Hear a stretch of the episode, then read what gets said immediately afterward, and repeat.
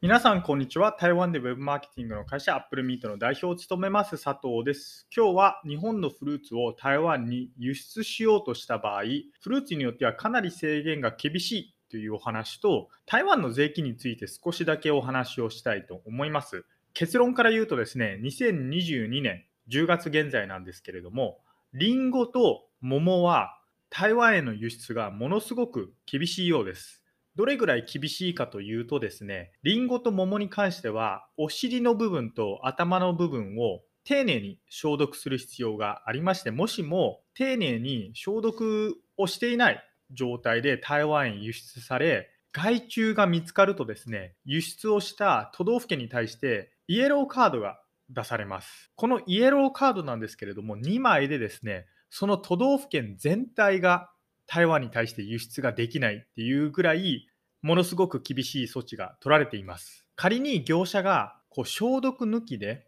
もしもリンゴや桃を輸出しているっていうこのそもそも消毒さえもしていないっていうのが見つかった場合でもイエローカードの対象になるみたいなお話を聞きましたただしどうやら日本から台湾へのフルーツの輸出に関しては桃とリンゴだけが特別にかなり厳しいっていうお話を聞きまして、他のフルーツ、例えばシャインマスカットとかに関しては、ここまで厳しくないっていうお話を聞きました。じゃあなんでリンゴと桃だけこんなにこう台湾への輸出が厳しいかっていうとですね、おそらく台湾が国としてリンゴと桃の輸入のハードルを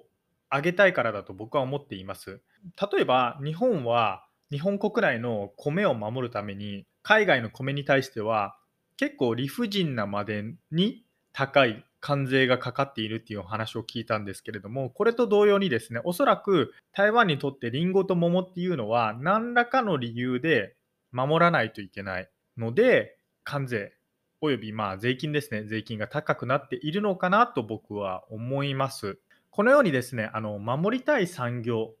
あるいは守りたい商品に対して厳しい税金を課すっていうことは結構あって逆にですね例えば自分たちが守らなくていい商品に対しては大した税金を貸していないみたいなのがよくあります。なので、このポッドキャストではですね、まあ、リンゴと桃の話で始まったんですけれども、最後に台湾ではどういった商品を台湾政府は守りたいのか、そしてどういった製品を台湾政府は守らなくていいと思っているのかっていうお話をして、このポッドキャストを終えたいと思います。で、今日最後にお話ししたい事例なんですけれども、お酒です。まずは、台湾政府があんまり守らなくていいやって思っているちょっとお酒についてお話をしたいと思うんですけれども、これ結論から言うとですね、ビールです。台湾ではビールのその酒税が驚くほど安いんですけれども、そのせいか、例えば日本のプレミアムモルツやアサヒビールとか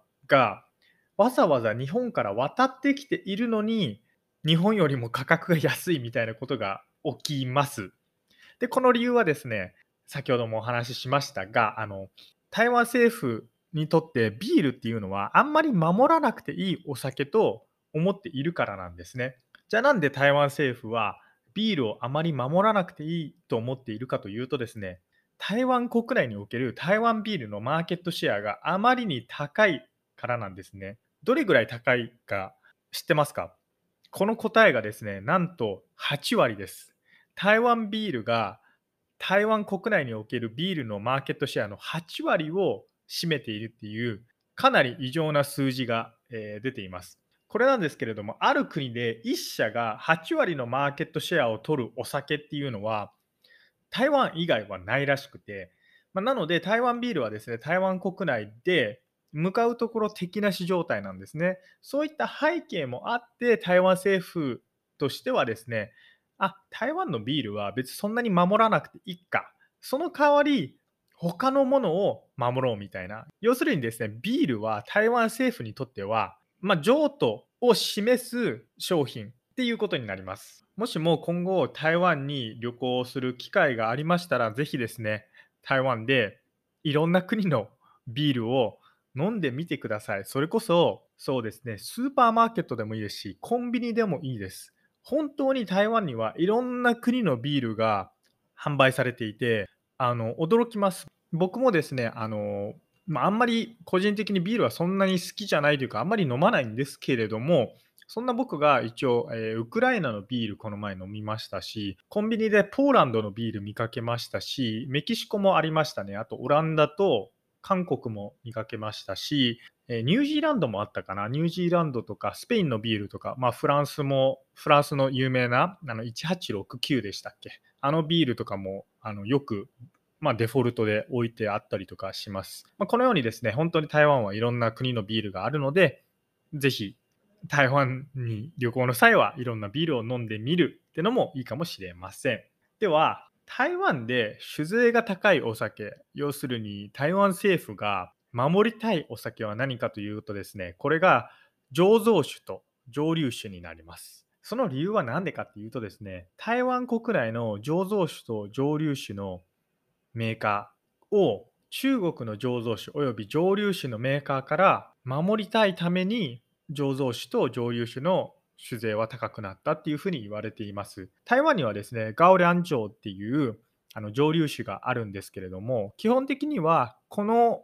国内メーカーしかないような感じです。他にもあるんですけれども、まあ、ただし有名なのは1、2社で、それ以外はそんなに別蒸留酒とか醸造酒を作ってるわけじゃないんですね。じゃあ一方の中国はどうかっていうとですね、中国で有名な蒸留酒の一つに、白酒っていう白いお酒って書くんですけれども、これがあります。この白酒なんですけれども、中国国内にたくさんのメーカーがあるんですね。こうしたメーカーが仮にですよ、台湾にめちゃくちゃ入ってきたらですね、台湾は中国のお酒ばかりになるっていう、台湾と中国のあの関係性をご存知の方なら、これがなんとなくやばいことっていうのがわかると思うんですけれども、まあ、そういった危機感からですね、醸造酒と蒸留酒に関しては酒税が高くなったっていうふうに言われてます。